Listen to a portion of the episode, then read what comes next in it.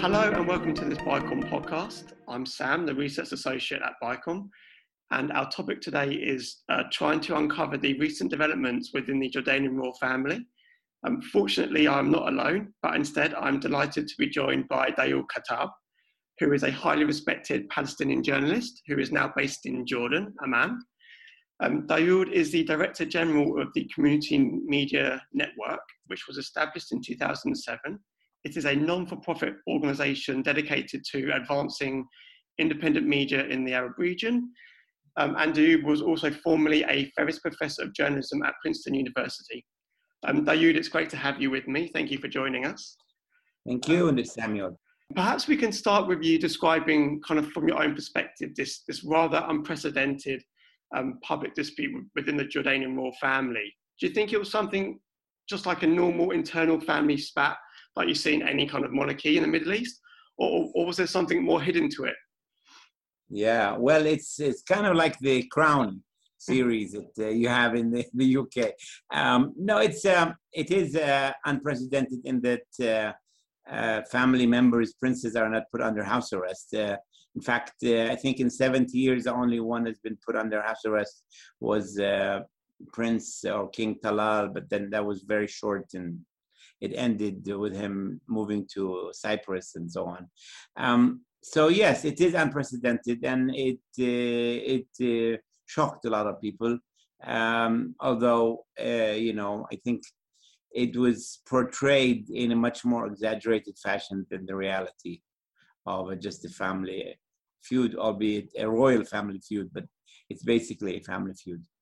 In the Western media, there was talk of it being a possible coup. Um, but that has kind of since been kind of diluted somewhat. Um, how has it been perceived in Jordan within the public? I think um, people were a bit concerned, uh, not so much about themselves, but about that if this type of um, high level uh, conflict uh, in the royal family continues for a long time, it could affect uh, stability, investment, uh, relationships, and so on. So I think people were worried from the governance point of view. Uh, then nothing happened on the ground. Uh, everybody, you know, we have like a curfew from 7 p.m. to 6 a.m. So Saturday night, when the story broke, everybody was home, uh, and the next morning, everybody went to work uh, nothing really happened in, in, in terms of changing uh, the lifestyle or any kind of physical uh, change that was happening that people can worry about or governmental change or anything like that. So it was uh, not seen as directly affecting people, but the fear was that if it stayed long, it could, uh, on the long term, have a detrimental effect. And that's what was worrying to some people how do you rate the, the popularity or perhaps the, the stability of, of the Jordanian royal family? I, I, was in Jordan in 2015. I lived there for a couple of years, and from my from my point of view, the royal family is very much loved. Um, I remember going to all the restaurants, and you see pictures of the current king, the crown prince, and and everyone speaks very highly of them. But in the West, there is kind of speculation that the monarchy, maybe the king, might be under a bit of pressure domestically. How is is how is the stability of the Jordanian royal family right now in Jordan? Well, um, you know, the the king uh, comes from the um, uh, direct descendancy of the Prophet Muhammad. Okay, uh, and the king, uh, like the monarchies, have the awesome responsibility of unifying a country. And in that sense, I think he's done a good job. And you know, the two the main uh, groupings in, in Jordan, uh, Jordanians of Palestinian origin and East Bank Jordanians, uh, the king is a unifying factor. So I think from that sense, um, he's he and the family is seen in a positive way. Now, when you get into the details of you know this crown prince, that crown prince, and so on, people have different opinions. But you know we don't have public opinion polls, so we don't really know. Uh, they don't run for office, uh, and so. But generally, you're right. They are popular. They're well accepted, and uh, we saw when this problem happened, a lot of people you know, issued statements uh, of support, not uh, because they're afraid of their job or their business, but because they they genuinely do feel support for for the royal family. Can you kind of give us a bit of a background of who Prince Hamza is and, and where he fits in the royal family and, and where his support lies in Jordan? Well, Prince Hamza is the son of Queen Noor. Queen Noor is an American Arab uh, engineer who uh, came to uh, remodel the palace after uh, Queen Alia died in a helicopter accident. And the king was very uh, depressed and so on, and she kind of uplifted him, and they got married. And so he's the uh, he's the son of Queen Noor, the American, um, and he seemed to be a favorite of, of King Hussein, especially in the last days, because he was with him all the time. And um, when he uh, changed the crown prince from Prince Hassan, his brother, to uh, Prince Abdullah, uh, he requested of, of the prince to make sure that when he takes over to appoint uh, Prince Hamza, and he did, and he was there for five years. You know, the king's son was still young at the time. So uh, after five years, the um, crown princeship was removed uh, from him, and uh, a few years later, it was given to his son.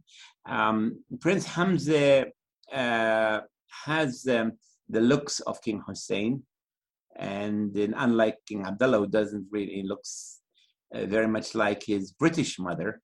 Um, but he, King uh, Prince Hamza looks very much like King Hussein and sounds very much like King Hussein. His, his, voice, if you close your eyes, you would think it was King Hussein speaking.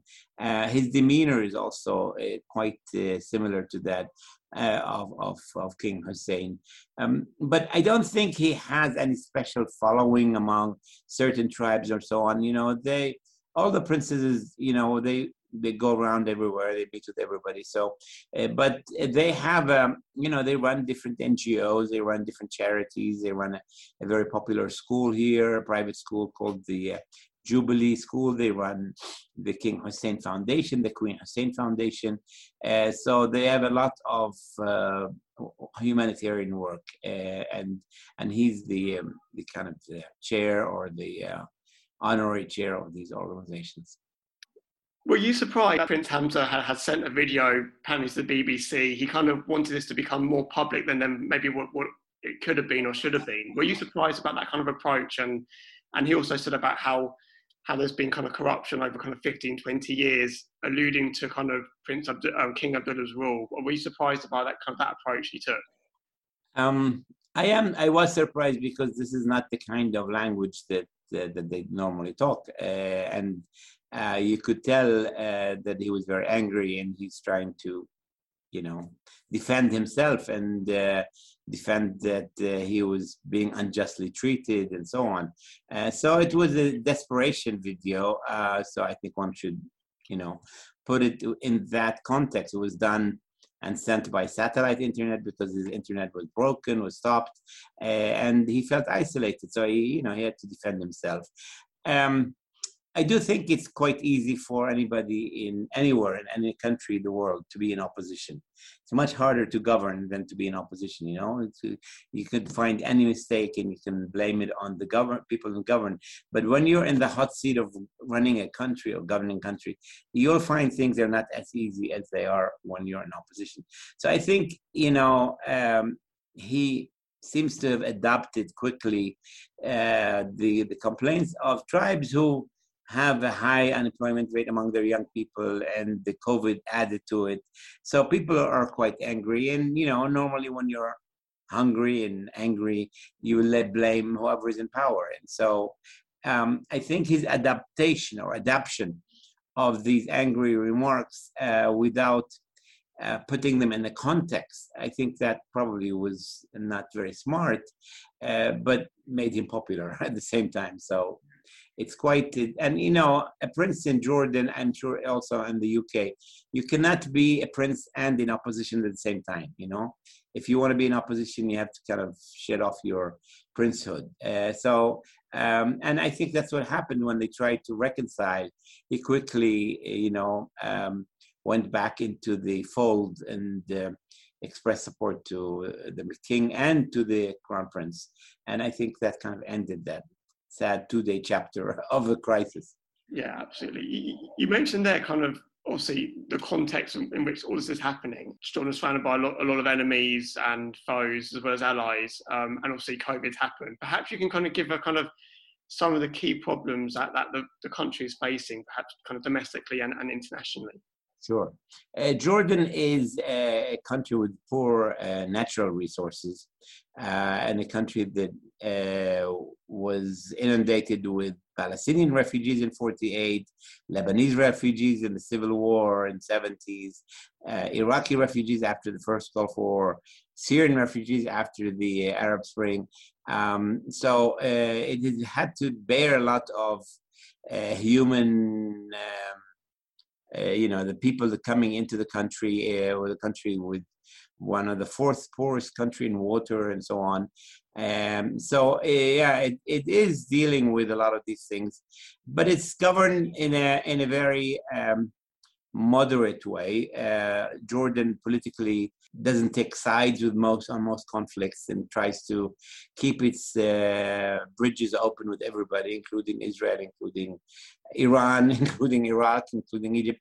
They don't like to um, be in any one side because basically, I always say their strength is in their weakness.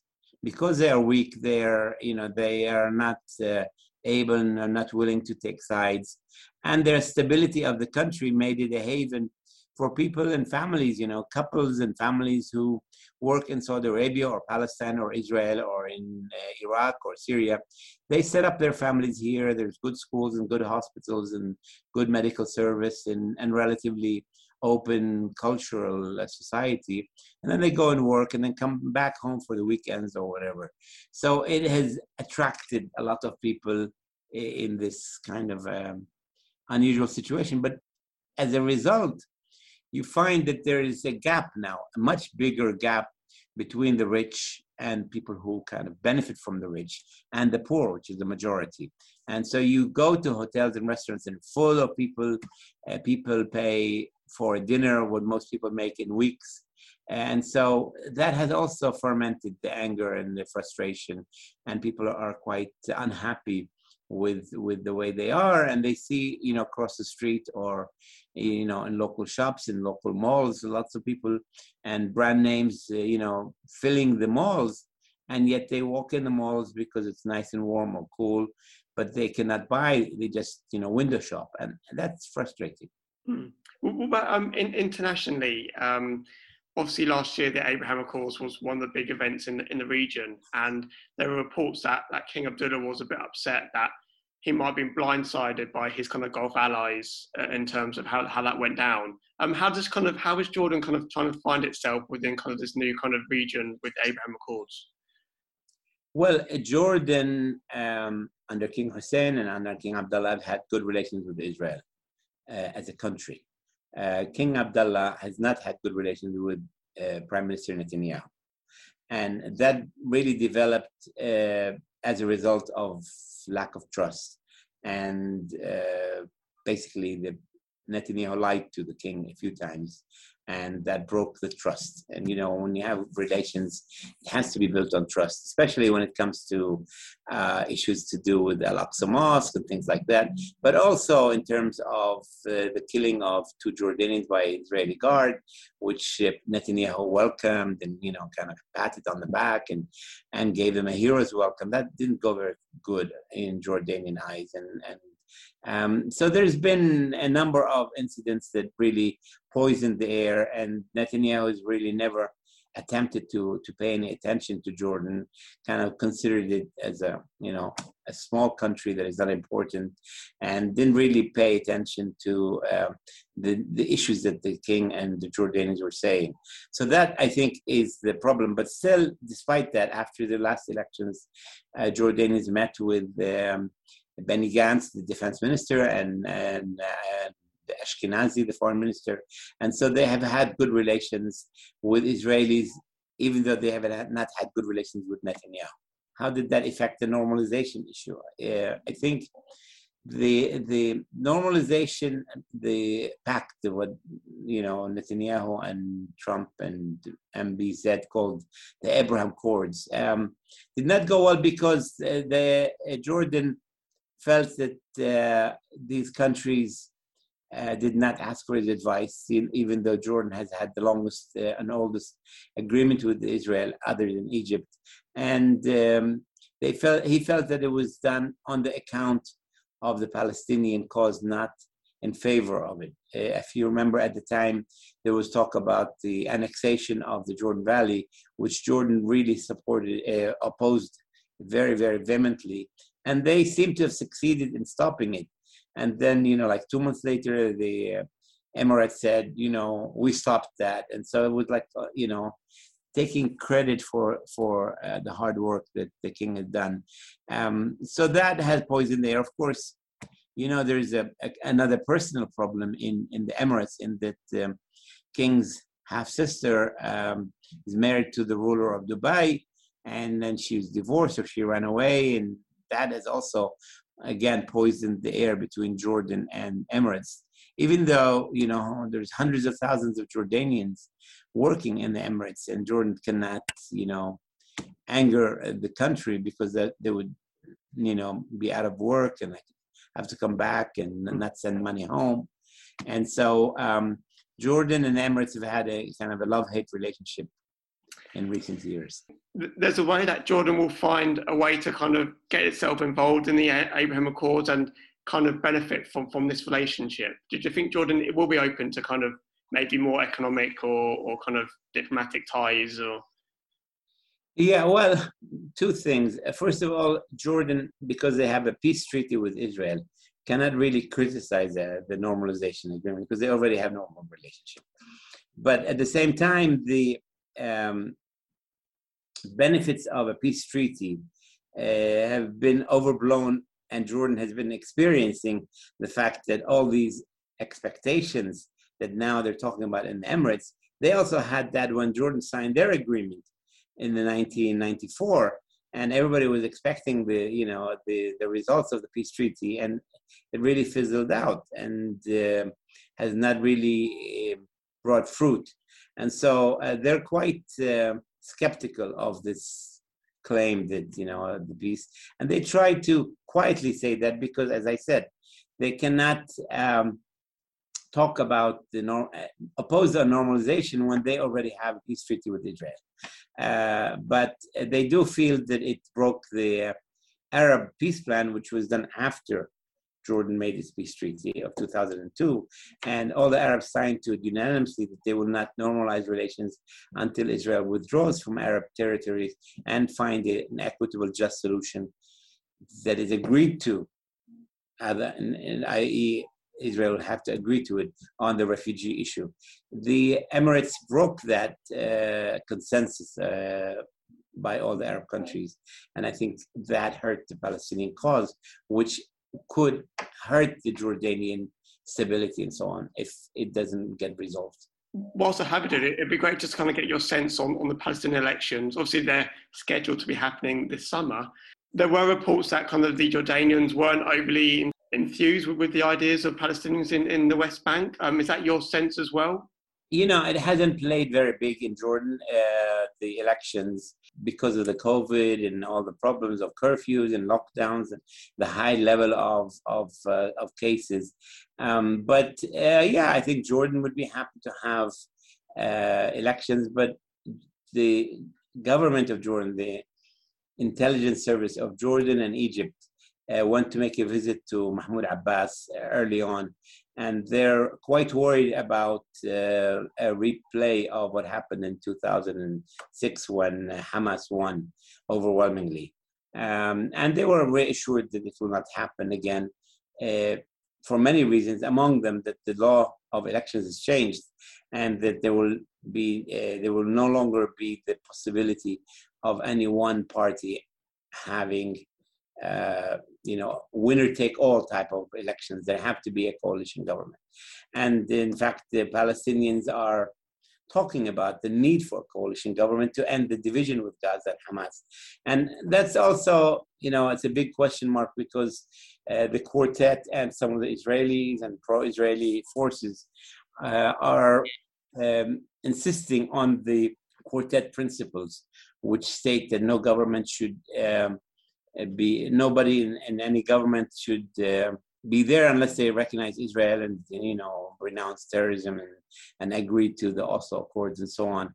And you know, to be honest with you, I would like to talk about that because I think it's a mistake to insist on uh, preconditioning who who should run any country in the world the, the moment that you make that precondition, you weaken your own um, claim to democracy and the importance of democracy. Secondly, I hope that pro Israeli forces understand that uh, a national unity government, including Hamas, is actually something important for everybody, including Israel. And for ending the the, uh, the division, and so uh, instead of insisting on it, I think they should take a a hands-off approach and allow uh, the PLO to bring in Hamas and to kind of bring them down from there. And they have moderated a lot since that day, uh, rather than um, insist on on these um, conditions, which uh, for the time being, uh, you know, even people like Salam Fayyad are saying it's a mistake to insist on this because uh, if we really wanted peace and the end of Hamas's rule in Gaza and so on, you should insist on the opposite that you know that there should be a unified government and in fact there should be hamas and there should be the top people of hamas in the government so that we can reassure the reunification of the laws and the end of the uh, um, the isolation and the, the splinter of Gaza. So it's an argument I understand, uh, but but I think that uh, if your listeners are interested in this issue, I think they should uh, rethink the idea of of the um, quartet principles in as far as Hamas, and I think they should um, be open to understanding that a national unity Palestinian government is actually good for everybody.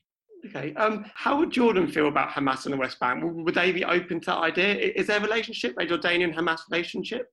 Well, uh, you know, Khalid Mash'al, uh, the former head of Hamas, uh, was almost assassinated by Netanyahu's people and, and so on. But since then, uh, the Hamas leaders have been deported. Jordan has deported its own citizens, which is very unusual and questionably constitutionally, because they have been uh, seen as supporting uh, Hamas in Jordan. and basically, they left the, the, the, the, door open for Egypt to be the, the um, intermediary with Hamas. Uh, I personally think it's a mistake, uh, but Jordan has really had very little relations with uh, Hamas, even though Hamas has often issued and put out the olive branch trying to kind of improve its relations, but Jordan has not had really any serious engagement with Hamas. Okay, and finally, though, just um, just to kind of put you on the spot a bit, do you think we're kind of past the point of no return now with elections? Do you think Abbas has kind of gone to the stage where he can't go back with elections? He has to go forward, or you think you know he he might find a way to kind of to back down if he feels that he, he's his position is under threat? I hope we've gone past the point of no return. Certainly, uh, 36 parties who put twenty thousand dollars each hope that there will be elections, and uh, they put their money because they believe that there will be elections. I don't see how. Uh, Mahmoud Abbas can cancel the elections without paying a very, very, very big price politically. Uh, so um, I think the bigger problem is not the uh, legislative elections. I think Abbas's uh, bigger problem is the presidential elections, especially if Marwan Barghouti decides to, to run, and especially if Fatah uh, decides to uh, not support Marwan Barghouti. Um, I've written that maybe the they should in- introduce a, a, vice presidential system so that uh, even if Marwan runs, uh, somebody else could be a vice president or vice versa, or Abu Mazen would be the president and Marwan would be vice president. Um, so that needs to be dealt with. Um, but every time you talk to anybody, they say, we're not going to talk about the presidential election until the May 22 legislative elections, and then we'll worry about the July 31st uh, presidential elections. My my expectation is that most likely it will be postponed, not cancelled, but postponed. Okay, David, that was really interesting. Thank you so much for joining us today. Thank you. Good luck. Bye bye.